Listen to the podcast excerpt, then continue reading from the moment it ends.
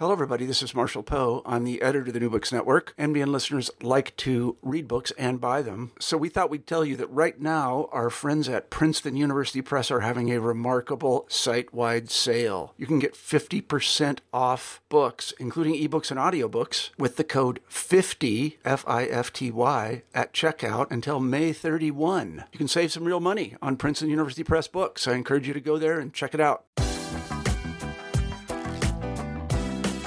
Hello, everybody, and welcome back to New Books in Anthropology, a podcast channel of the New Books Network. I'm Alex Golub, and I'll be the host of the channel today. Today, we're going to be talking to Maile Arvin, who is the author of Possessing Polynesians The Science of Settler Colonial Whiteness in Hawaii and Oceania. So, Maile, thanks so much for being on the show. Yeah, thanks for having me. So, um, this book is very broad. It covers um, all over the world and a pretty long time period as well. Can you tell me how it is that you came to write this book? What is the story behind the book? Sure, it's my pleasure. Um, yeah, so uh, my my book came about. It has a couple different origin stories. Um, I guess one of them is that I'm Native Hawaiian, and um, I always grew up learning or, or trying to figure out um, all the issues around blood quantum that were manifest in my family. And um, my mom grew up on a, a homestead in Waimanalo, Hawaii. And, um, you know, as I got older and um, started to understand the different restrictions about who can have a homestead, how it could be passed down, and kind of saw all many of the ways that that put a lot of different pressures on my family, um, I just became really interested in the history of blood quantum as it affected Native Hawaiians.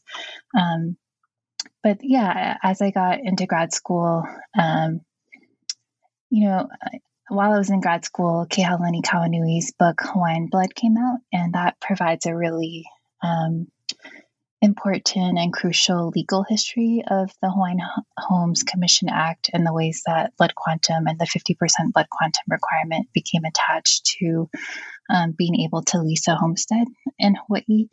Um, but even even as that book has been really important to me, I, I was still left with a lot of questions about like where blood, blood quantum came from, like intellectually or um, in in the history of science, and so that's one way I came to came to write this book is um, kind of from a, a deep, in some ways deeply personal um, reckoning with with blood quantum issues. Um, but then also another genealogy is that I in graduate school one of my advisors was Denise da Silva, and um, she was she is a very accomplished um, scholar of race, and um, her book uh, towards an idea of race, uh, t- towards a global idea of race, it does a lot of excavation of European philosophy and um, social science, and so it, it's it's kind of through working with her and learning from her work um, that um, it made me kind of not dismiss some of these some of the older texts that I encountered where um, things about Polynesians were, were being written down and the Polynesian race um, was being described by white social scientists. Um, and so, yeah, sort of that's that that's where the book bubbled up from. I guess some people would be tempted to say, well, this 19th century racial theory, that was then, but now we know better. And now social scientists and others don't do that anymore. But your your book shows that there's a lot of consistency and continuity between those works that some people might think outdated and um, contemporary projects like genetics. Yeah, absolutely, and um, yeah, so yeah, my book is really broad, and um, I think sometimes maybe historians in particular um, kind of question um, like the scope of it. Um, we, for for some historians who are more used to kind of dealing like with in detail with very discrete historical periods. Um, but my training is in ethnic studies uh, which is you know an interdisciplinary field and you know maybe because um, you know the, the as I said, a lot of my interest in this topic is is personal or you know tied to my political commitments as a Native Hawaiian person, and so to me, it was really important to not just look at the these historical scientific studies, like, um, and then be like, okay, that was then, and um, that was unfortunate, but um, we've moved on. We've moved on. Um, but instead, really try to grapple with the ways that the logic that was produced in this older racial science um, still continues to be very much alive for and have real consequences for Native Hawaiian and other Indigenous people. And so, um, my argument isn't that like all the things that you know an a eugenicist would have believed in the 1920s is exactly the same as you know what's what's accepted in anthropology today, of course, um, but that um, even as anthropology and other social sciences have, you know, disavowed many of the more explicitly racist um, I- ideologies, that a lot of the maybe more nuanced or complicated um, ideas that was that were produced in the older racial science continues to go uncontested, and so uh, that was that's kind of what I'm trying to get at um, in in the broad scope of the book.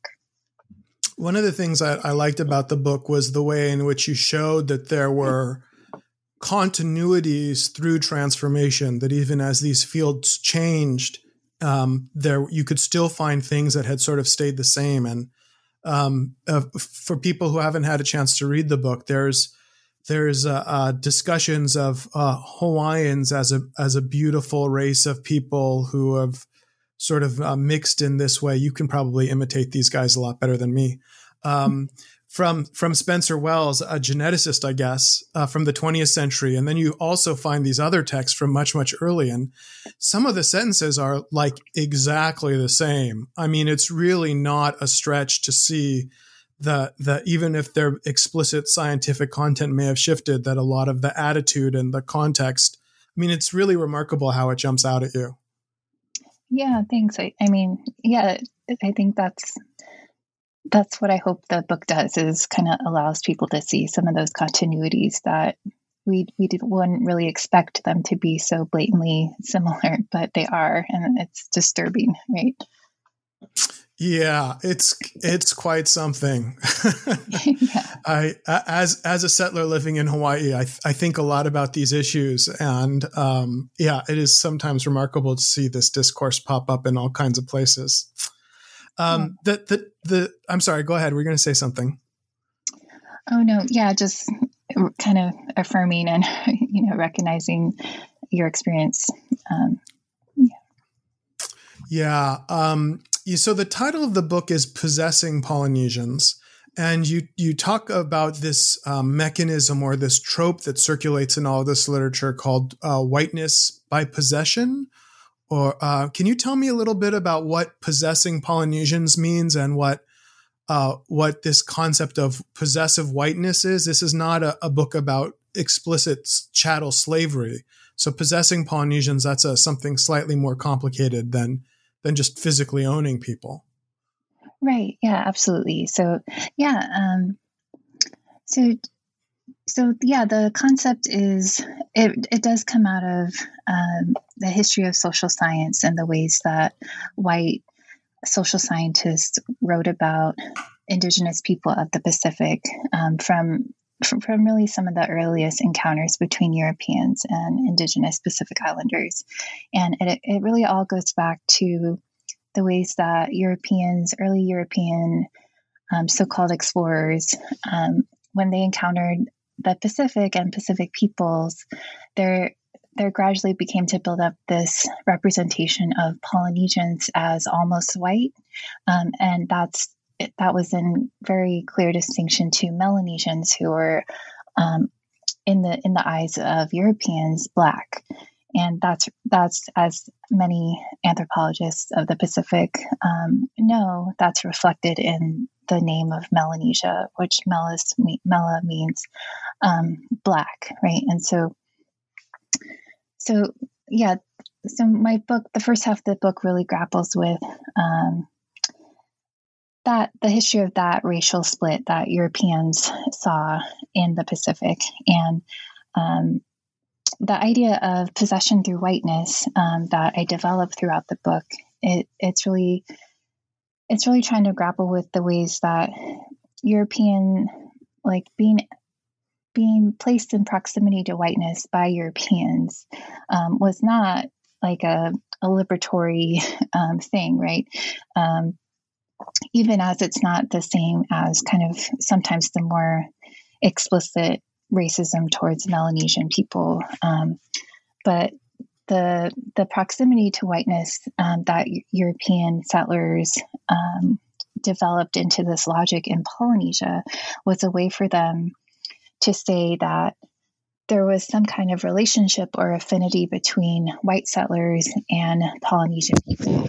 And um, many times that logic would be developed in such a way that it allowed white settlers to claim their own kind of indigeneity to Polynesia, because in this somewhat twisted logic, um, if Polynesians were white, or through the various different social scientists, um, some claim that Polynesians were ancestrally Aryan, like they had come from northern India. Um, they had gone east from northern India, whereas Europeans had gone west, and so therefore there was some like very distant um, you know, real ancestry that uh, Europeans and Polynesians shared. Um, or later, physical anthropologists would kind of measure physical features of Polynesians and compare them to other races, and based on those comparisons, claim that um, that Polynesians were like almost like so close, almost Caucasian, right? And so, um, the and all those kind of twisted logics um, about placing po- Polynesians in proximity to whiteness, what I what I'm arguing is that it's not it, it wasn't just kind of a softer racism or anything. It was actually a really important logic to settler colonialism because again, it allowed it allowed white people in Polynesia to um, kind of claim stake their own forms of belonging to Polynesian land, Polynesian resources, and even to some extent Polynesian identity. And so, um, yeah, that's that's basically the idea behind um, possession through whiteness. And um, yeah, what I what I try to do is uh, excavate how that logic developed in the social science, but then yeah, in the second half of the book, look at how that logic kind of continues to operate today, even if in different different forms. So, can you give me an example um, from the book of how it is that Polynesians being almost white sort of turned white people Polynesian? Uh, it's a kind of a logical move, which I think might seem unintuitive to some people. Can you maybe give us a concrete example to help help flesh that out a little bit? Sure. Um, let's see. So I'm trying to find a Think of a really good one. Um, so I'm just trying to. I'm sorry. Go ahead. Oh yeah. Um, so like in the in the first chapter, one of the writers that I look at, um, let's see, um, John Dun- Dunmore Lang, um, he talks a lot about how um, Polynesians kind of used to be this grand um, civilization, but that they had kind of degenerated from their heights, and that, um, and through that kind of description of Polynesians, um, he he really evoked um, ancient Greece and Rome and even Egypt, and so. Um, and if so, if people are f- probably familiar today with how um, kind of Greek mythology or Roman mythology is kind of seen as this heritage of of Europe, even even though you know um, you know bef- at the time that um, the Roman and Greek empires were powerful, they were fighting powers in Europe, right? So um, other powers in Europe, and so there's a way that um, sometimes Europeans could kind of appropriate other people's histories as their own, even if um, the actual lineage was was not that clear, right? And so, um, what I'm arguing is that um, people like Lang were doing the same with Polynesians, and and he even would argue that um, Polynesians might have been ancient Romans who had traveled west, right? And so, um, in the same way that um, some Euro- Europeans might see like Greek mythology as part of their heritage, even if they're not Greek. Um, that was kind of a similar thing that um, at least early white settlers um, in the Pacific were were also claiming um, in terms of Polynesia. Um, yeah, does, is that a helpful example? Yeah, it's it's interesting. You know, you think about people living in Britain or France who who think of there being or uh, America or anywhere, but but just to keep the target on Europe, you know, yeah. the, they they're not actually from the Middle East, but they think of themselves as the inheritors of a Jewish tradition and then a Christian tradition, even though really, I mean, they're not from that place. It, they it's it's they consider it to be part of their heritage, and they've they've taken up they've built a historical narrative about how all the stuff that happened over there was kind of leading up to them. And I guess in the same way, um, settlers who moved to Aotearoa, New Zealand or Hawaii um, can see themselves as sort of the next stage of history, maybe like in a in a better position to preserve Hawaiian culture than Hawaiians themselves could. I feel like maybe that's something I've heard people say the missionaries could preserve Hawaiian culture through writing in a way that Hawaiians couldn't, maybe something like that? Yeah, absolutely. And, and that's exactly what a lot of these um, early white settlers were were saying, right? That um, um, it wasn't that they came to Polynesia and were immediately, um, you know, wowed by by the civilization there, right? Because they they actually they didn't consider Hawaiians or other Polynesians civilized exactly, right? And so what they were saying is that, well, you're not really civilized, but because we might share this ancient lineage, um, we kind of see you as redeemable. And um, we hope that through uh, white settlement of the Pacific, that, you know, we're going to help bring rise you back bring you back up into the heights of civilization that you your ancient ancestors might have once known right um, mm. and yeah and so the this whole the idea of that of polynesians being somewhat white it was never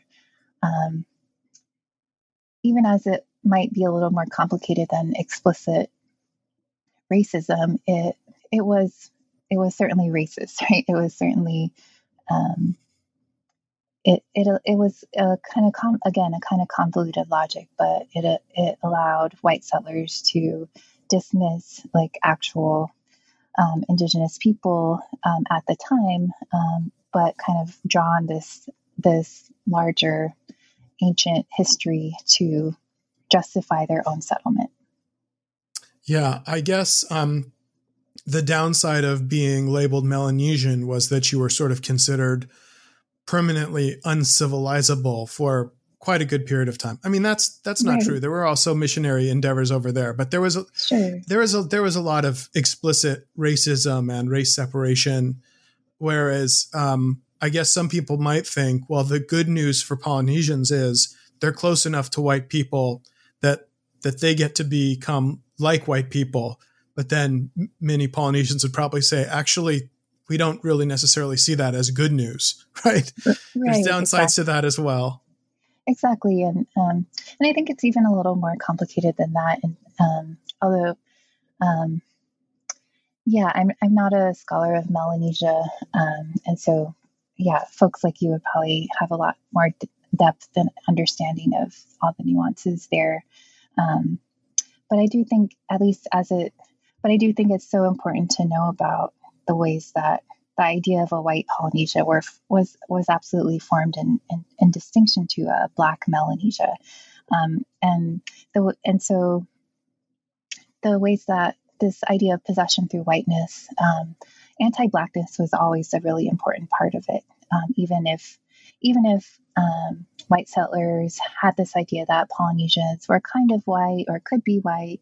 Um, there was always that ideology was always, you know, shaped in really important ways by an anti-blackness um, that that allowed that would allow white settlers to be anti-black um, towards Polynesians too, um, because that again the idea was that like oh, maybe your ancient ancestors were white, but like you today, the per, the Polynesian person I'm looking at, you're black, right? And um, and so that that still allowed a lot of um, explicit racism towards Polynesians as well.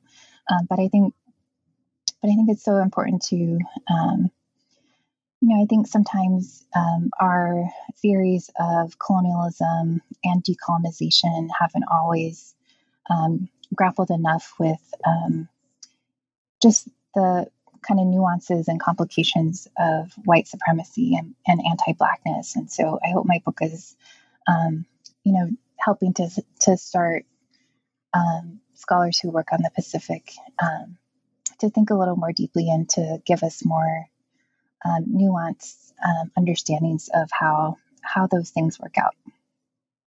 Yeah, you make that point in the book multiple times, and, and I appreciated it. It's it's useful to be reminded of how anti-black racism is at play in uh, Hawaii or uh, other Pacific islands, even if there are not a lot of black people to be the subject to that racism. That it's right. still always there in the background, and um, in the Commonwealth, it takes a slightly different form, but in Hawaii, which a lot of the chapters are about, you know, the it, I think you really make a valuable point that even though African Americans might not be there, the, all of the debates and all of the discussion are constantly being had with reference to things that are happening on the mainland, and um, and that that anti-blackness is essentially a part of it. It's difficult to see when you live in a place where um, you you don't un, you don't see what's going on in the mainland. You don't have a sense of how that history has affected you.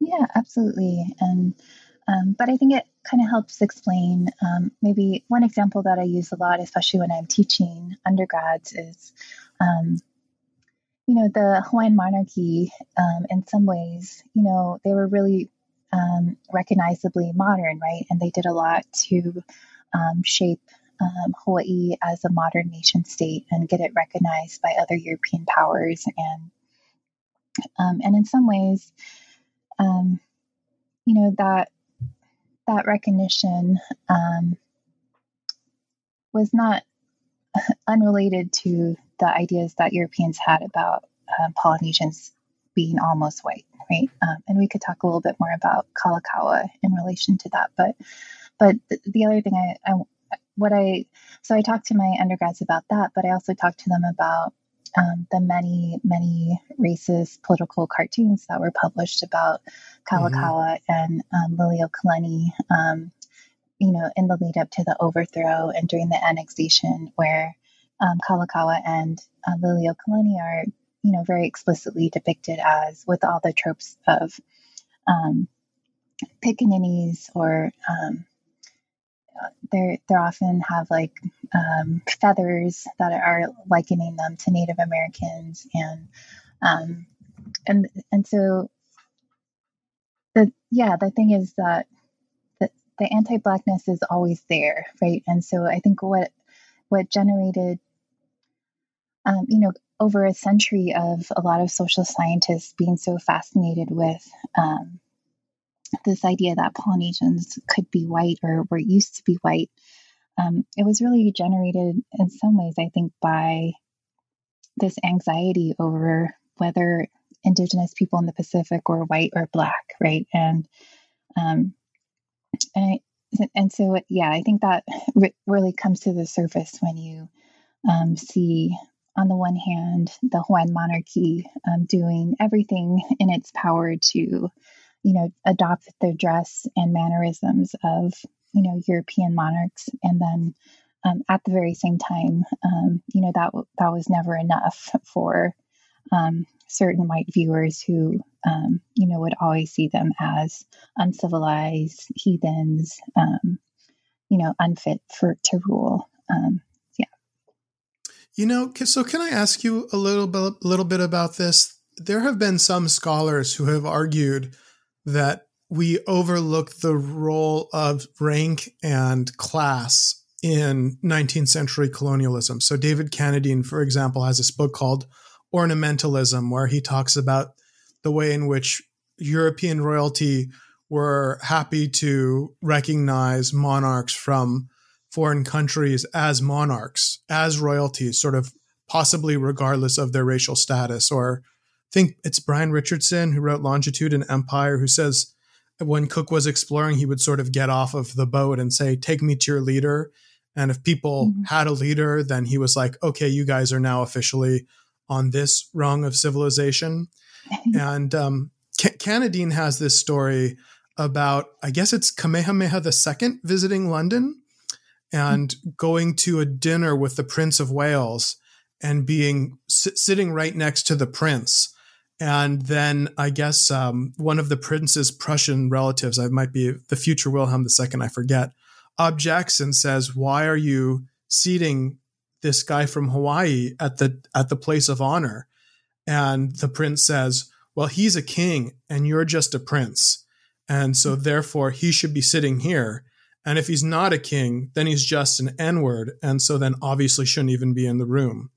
So there is this weird. The the story is quite a bit more graphic in the original telling, sure. but there's this there's a sense in which people were kind of happy to deal with rank, and but then also there was this racial logic that that that sort of disqualified people. Do you think? Um, I, I always worry as an American that that we think too much about race. On the one hand, it's sort of impossible as an American to not think enough about it. I mean, it's not a minor factor in our history. But uh, working with my Australian colleagues and some other colleagues in other countries, I always sort of think, you know, are we missing class a little bit here too when it comes to how these people were thinking about these things? I, I don't know. You don't have to have an answer for that. I just, it's something that I, I often think about.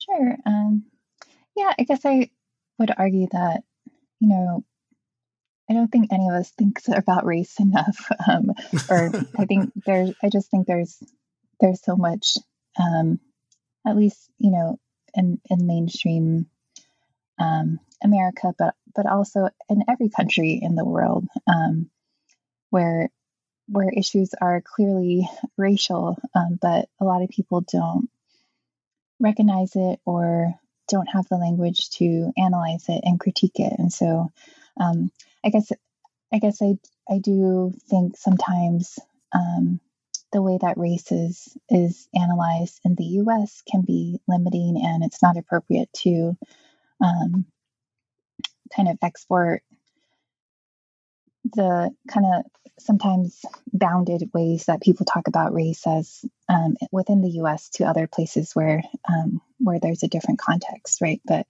um, but I think my book tries to argue kind of really deeply that um, issues of anti-blackness are global, right? And um, and you know that's I think that's clear in a lot of ways, but especially because of the the source materials that I looked at in the the historical social science that um, that is really placing Hawaii within this larger within Polynesia for one, but within the Pacific and kind of the global European imaginary about non-European people. And so I do think sometimes Hawaii, um, when we only try to understand Hawaii through an American racial lens with um, sometimes they're kind of referred to as like the four food groups of African Americans, Asian Americans, Native Americans, um, and uh, Latinx people.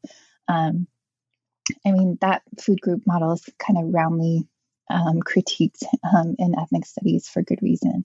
Um, but but I what I hope my book does is really show how you know how inappropriate that model is for Hawaii in particular, because Hawaii is, um, you know, always the ideas about race that um, colonialism brought to Hawaii were always more global than just an American one.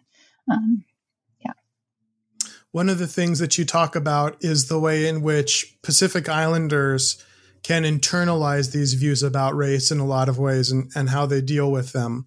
Um, and that's I feel like that's kind of the the second half of the book. Um, yeah. Yeah. So maybe maybe can you can you tell me a little bit about that? I certainly know that in the study uh, of sort of the Polynesia Melanesia distinction, uh, a couple of authors have written in the way about the way in which this anti-black racism can make Polynesians look down on Melanesians as less civilized and and less white. I've I've certainly experienced that at different points in my career myself. Can you tell me a little bit about what's what's going on with with how people get those models inside of them and become kind of possessed by them?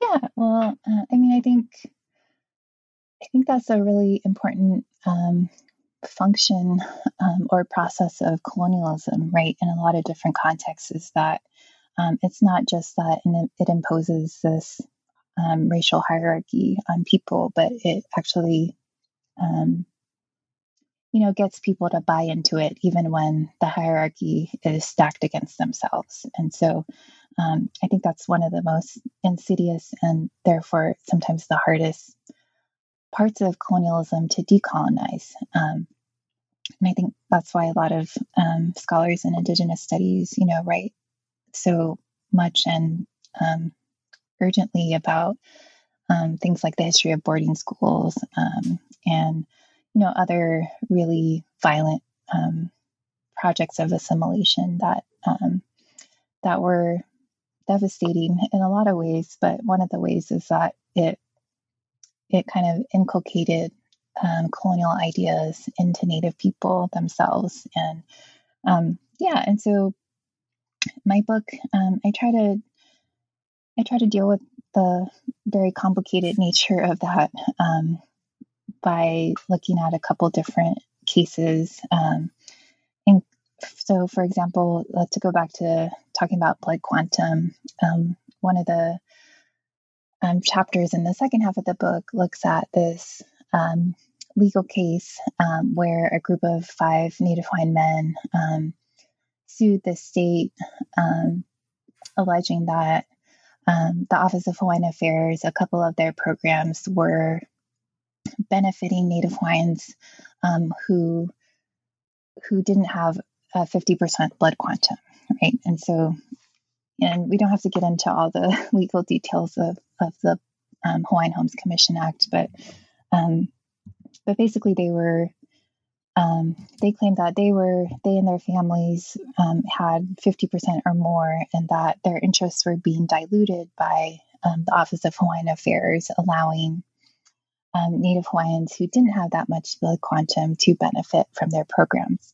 Um, and so i think that's for me that's just like one um, example of the ways that this kind of racial thinking about like quantum gets internalized um, within our communities is um, but i which is really which can be really devastating to see right? Um, for many reasons but um, but because in a, in a lot of maybe most native hawaiian families um, you know people have different blood quantums right? Because because it's this made up metric anyway. But um, but when people kind of double down on that um, that as a hallmark of how how Hawaiian you are, um, it's really devastating because you can see within families it divides them, right? Um, and I think again this that.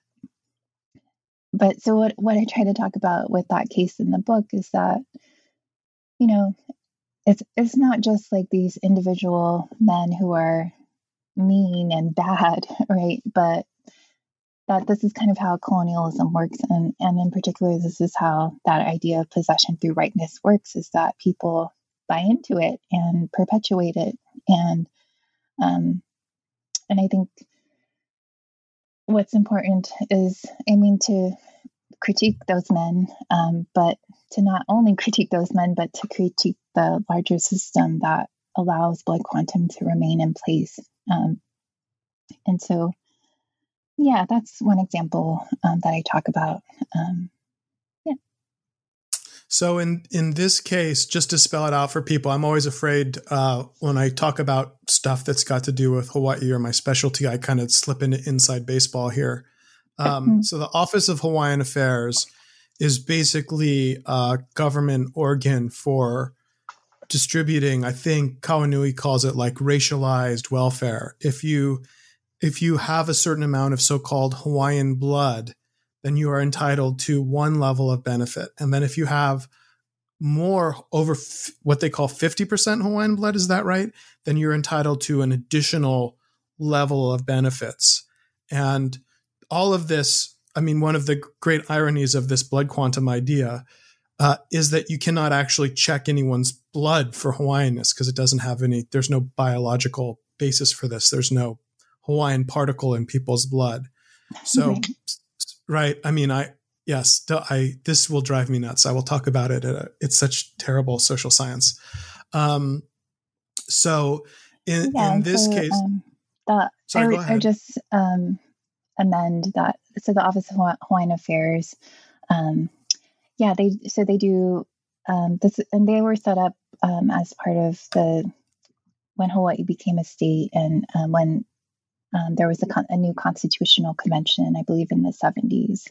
Um, and there was some recognition that the state um, had some obligations to, um, you know, take care of Native Hawaiians um, because a lot of um, the land that formerly belonged to the Hawaiian monarchy, you know, had been seized by the the men who overthrew the Hawaiian kingdom and then ran the territory of Hawaii. And then, um, yeah, so there, you know, with statehood, there was some recognition that um, the state government had an obligation to do more to serve Native Hawaiians, and that's what that office is supposed to do.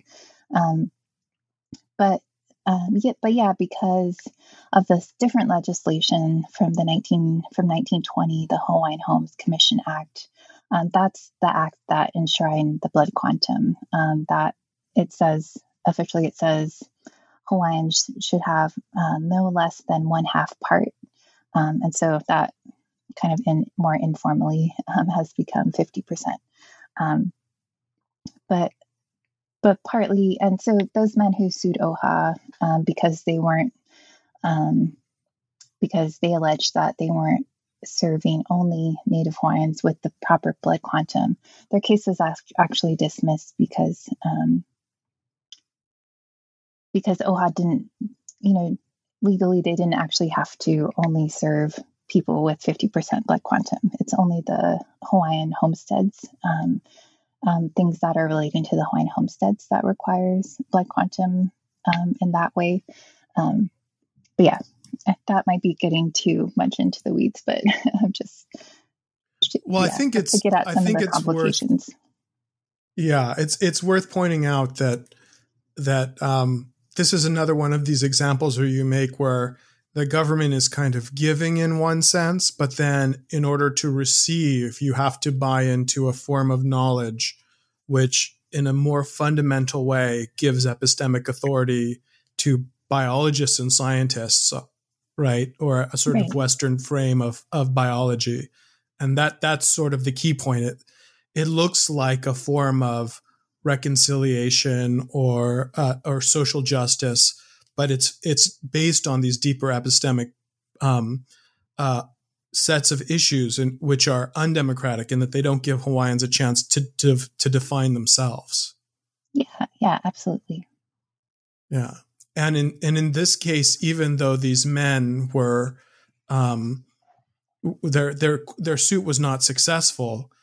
The the thing, uh, and tell me if I'm if I'm wrong here. The issue is not that they're they're bad people or they're mean hearted, but they had internalized this model of what counts as Hawaiian, which got to the point where they were suing other Hawaiians for not having the right amount of blood.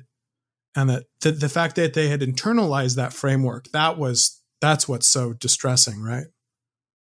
Yeah, yeah. And I think I think it also just kind of shows that, you know, Native Hawaiians don't have a lot of avenues to in which to, you know, decide these like um, membership requirements on their own terms, right? And so I think another reason why um, they were suing the Office of Hawaiian Affairs is just um, like to, you know, try to like take some control over the ways that the state, um, you know, imposes blood quantum. Um, but, but yeah, the way that they did it was um, kind of just doubled down on on the violence of blood quantum. But mm-hmm. um, but I think to me, um, it's also important to kind of notice that also the state didn't decide to like do away with blood quantum, right? So they they still they're still the arbiter of blood quantum,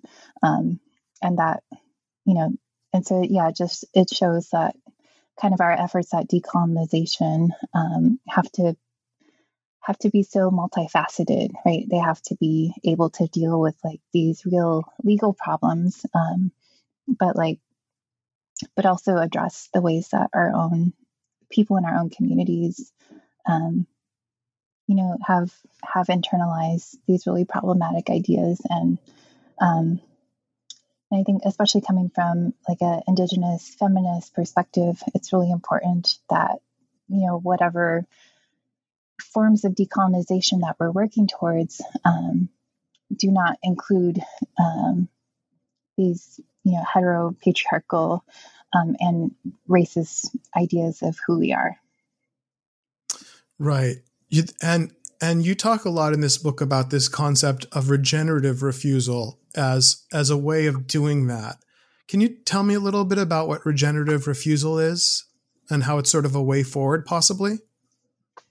Yeah, sure. Um, so uh, in the book, I talk about regenerative refusal as just a kind of a, a way to recognize um, and analyze uh, some of the actions that um, Native Hawaiians and other Polynesians and other Indigenous people take, um, you know, to try to um, you know, both kind of stop colonialism and enact something different. And um, and so I so in that chapter that I that I look at those men who sued the Office of Hawaiian Affairs, um, you know, I analyze what they did, but then I also analyze um, the testimonies of other Native Hawaiians who spoke um, in 2014 um, during um, these hearings that the federal government held about the possibility of uh, federally recognizing Native Hawaiians, and and that's that's kind of a whole other um, uh, quagmire to explain. But um, but basically, Native Hawaiians um, until this process started were not like understood legally in the same terms as uh, some Native American tribes who have federal recognition and therefore have um, might have a, a, tribal government and a, a tribal reservation. Um, and so some Native Hawaiians had for a long time um, pushed to have their status be more um, equal to Native American federally recognized tribes.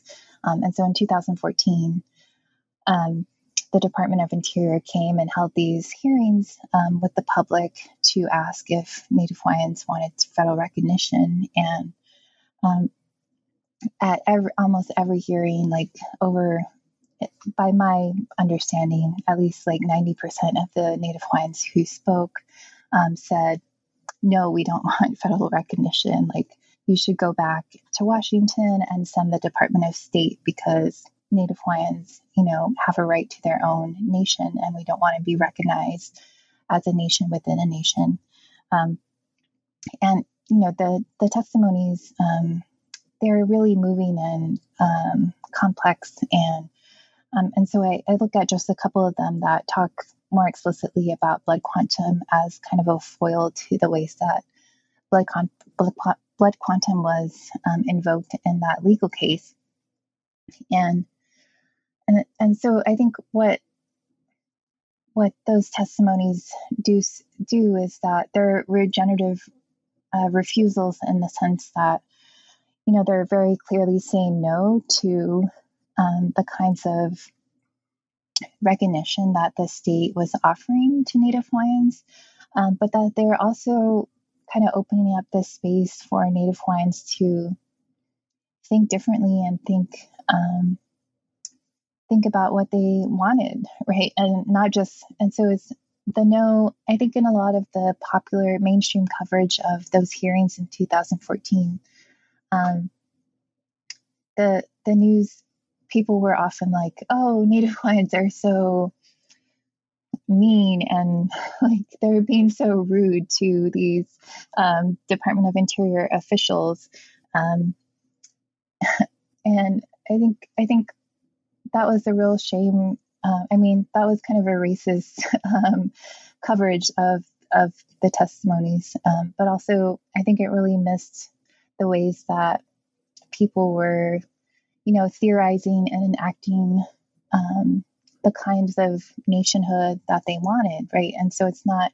So to me, regenerative refusals was a just a kind of analytic way to um, point out that often when Native people say no to something, um, they're understood as being ungrateful or unruly or um, you know unintelligent because they they seem to be opting out of something that even if it's kind of recognizably not the pe- perfect solution um, uh, other more moderates might say well this is the best that you can get so um, you know, how can you say no to this? Um, and so, but I think, you know, especially those testimonies show um, the no, the no is opening up this whole different world for people, right? It's and it's might not be recognizable in terms of the state, um, but I think, yeah, I, I guess that's for me. It was really important to try to show that like no is never just um, you know a disengagement. Um, it's it's actually a different form of engagement. Yeah i guess a lot of people would maybe look at someone saying oh we don't want to be federally recognized. We want to restore the monarchy or restore the hawaiian kingdom. A lot of people would say you know you're crazy. You're an extremist that's not effective politics. Real politics is working within the system to get what you can in situations when it's possible and then keep pushing. But but uh, and and we're not going to have a monarchy that's a pipe dream, you know. But mm-hmm. but you're saying that actually in that moment of saying no we don't want to play this game people are creating another form of life uh, another way of being um, which is full of different um, I want to start dripping into technical language here. Full, it has a different feeling, uh, a spatiotemporal feeling, a set of affects and a set of qualities, which is itself uh, sort of a, a, new and empowering way of being. Something, something like that.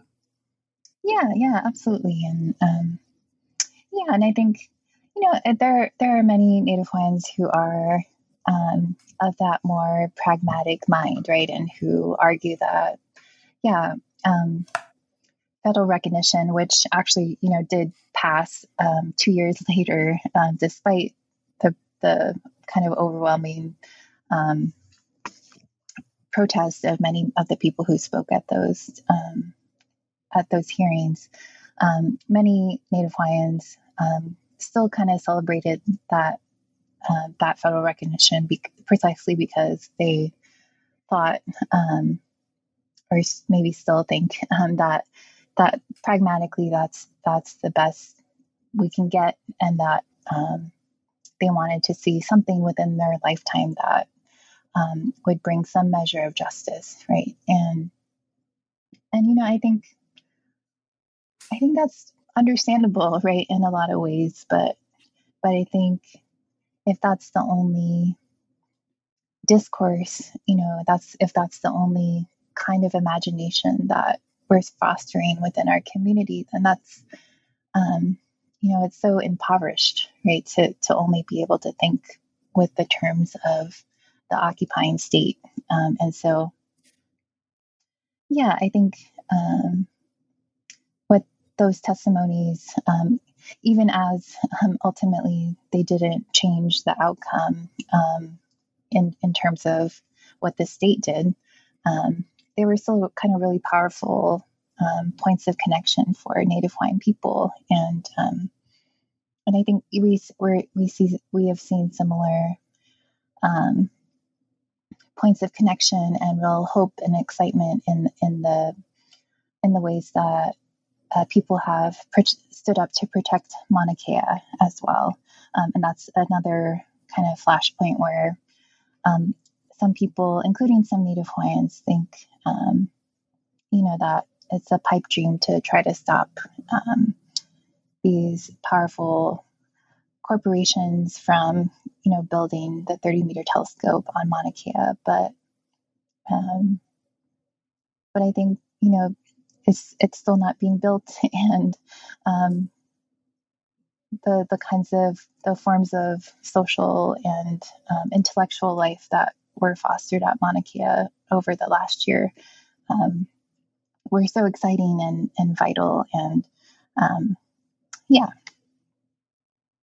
yeah, I think it's, I didn't at all read your book as a, a criticism of more mainstream politics, but, uh, well, I suppose it, it was critical of a lot, but, um, but not necessarily a, a, critical of a sort of a more mainstream accommodation as to Hawaiian politics, so much as uh, insistence on recognizing as a form of politics and a positive project voices which might otherwise be considered marginal or or safe to write off. And I thought that that was very interesting. Having having met people from those communities, many of them are working class. They they haven't been to college. They're not good at performing with a certain kind of cultural capital that some other people might be better at performing at.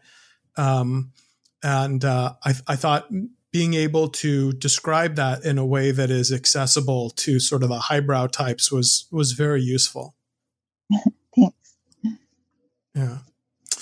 So um, I could talk a lot more about this and uh, Mauna Kea. Maybe we could talk just a little bit more of, about Mauna Kea, just a few more minutes before we wrap up. So this this was a case in which um, uh, uh, the University of Hawaii, my employer, as well as other people, wanted to build a large telescope on top of a mountain, which many people believed was sacred. That's the short version of it. And there was a an occupation and a guardianship of the mountain. Um, and we just had the one year anniversary, right? Uh, yeah, that's right. Of the most recent um, occupation, um, or yeah, the um, yeah, last year was kind of a, a one of one of the flashpoints in in the history of Mauna Kea. Um, there was there were there was a lot of organizing um, also in uh, 2015, um, but also going as, as far back as the 1960s and 70s when the first telescopes were built on Mauna Kea. Right. Thank you for that correction. So this is the most in a in a history of of protests uh, in this regard.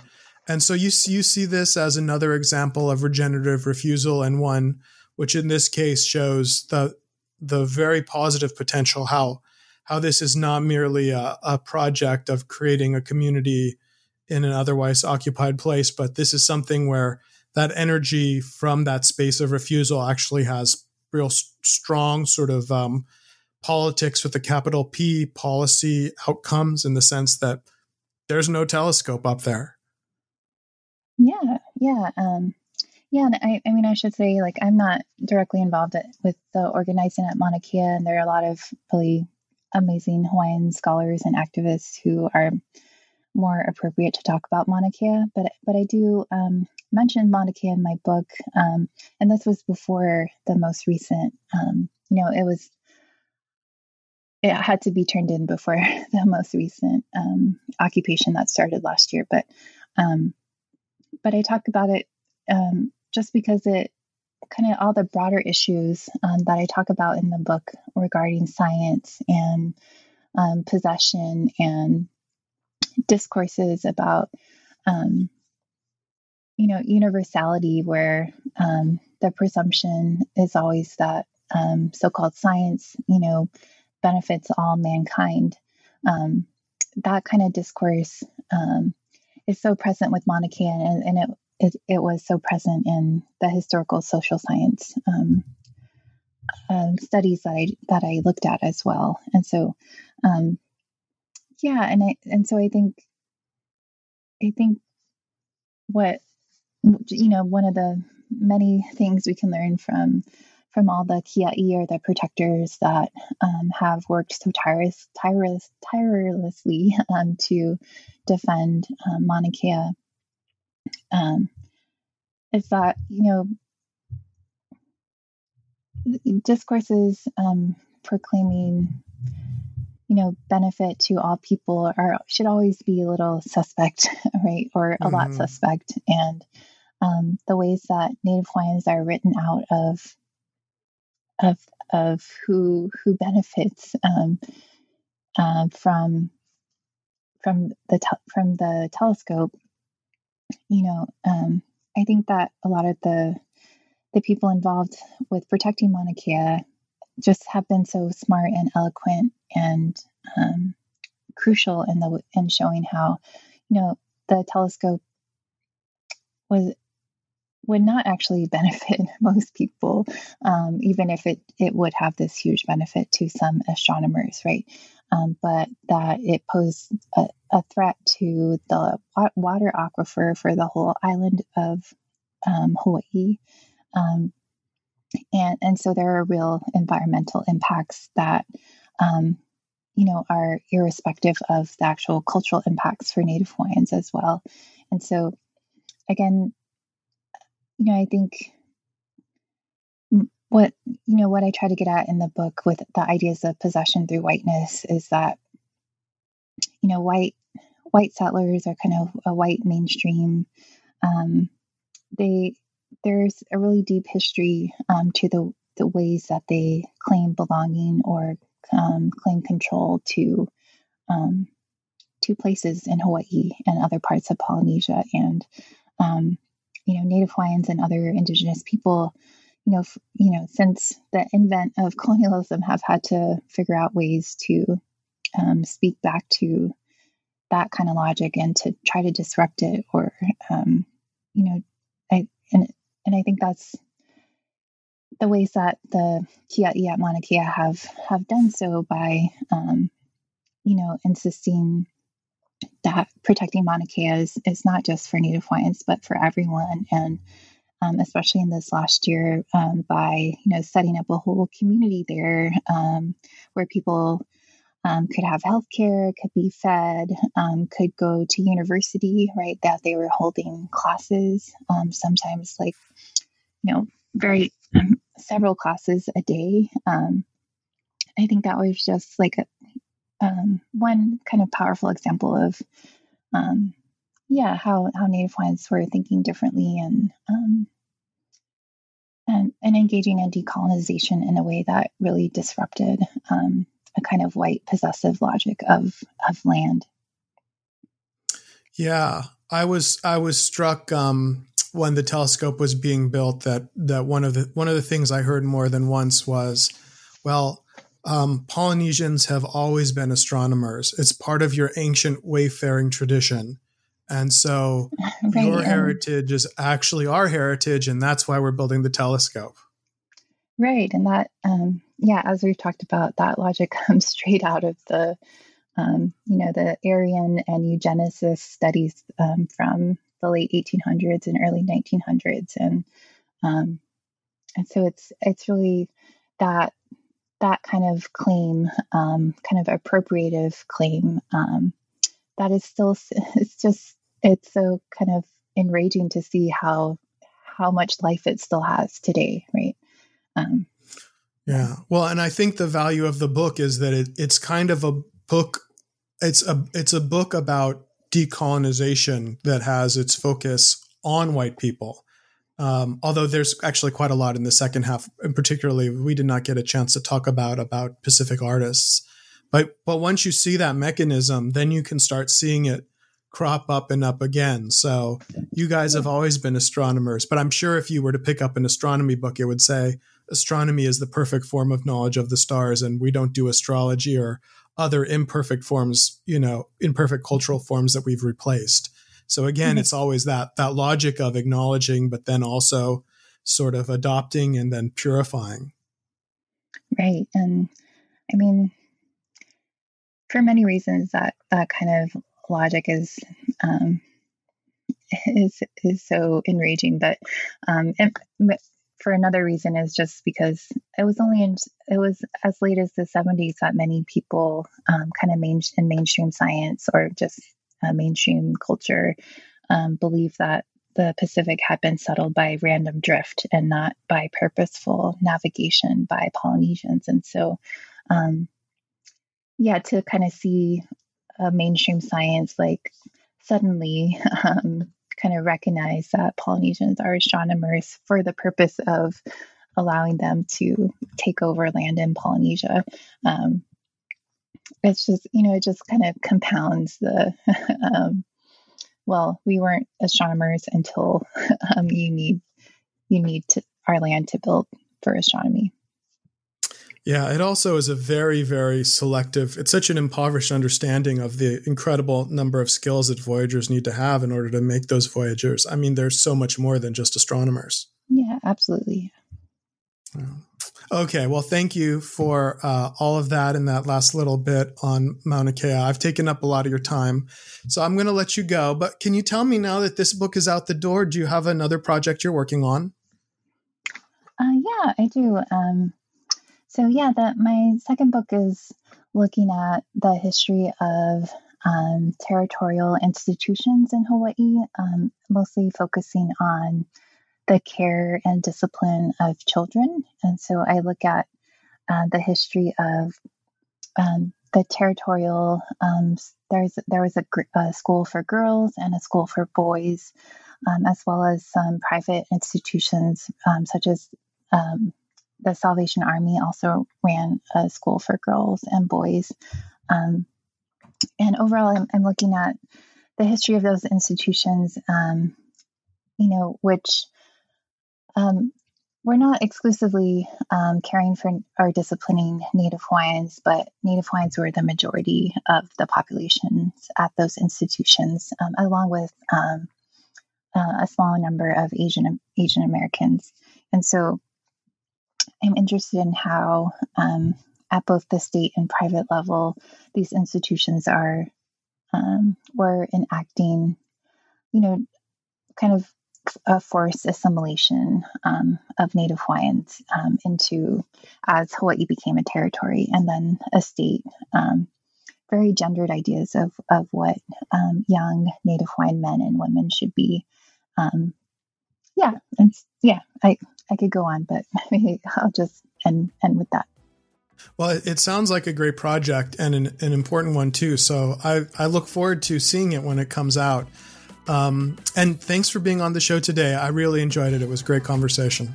Yeah, thank you. I enjoyed it as well. Thanks, Alex.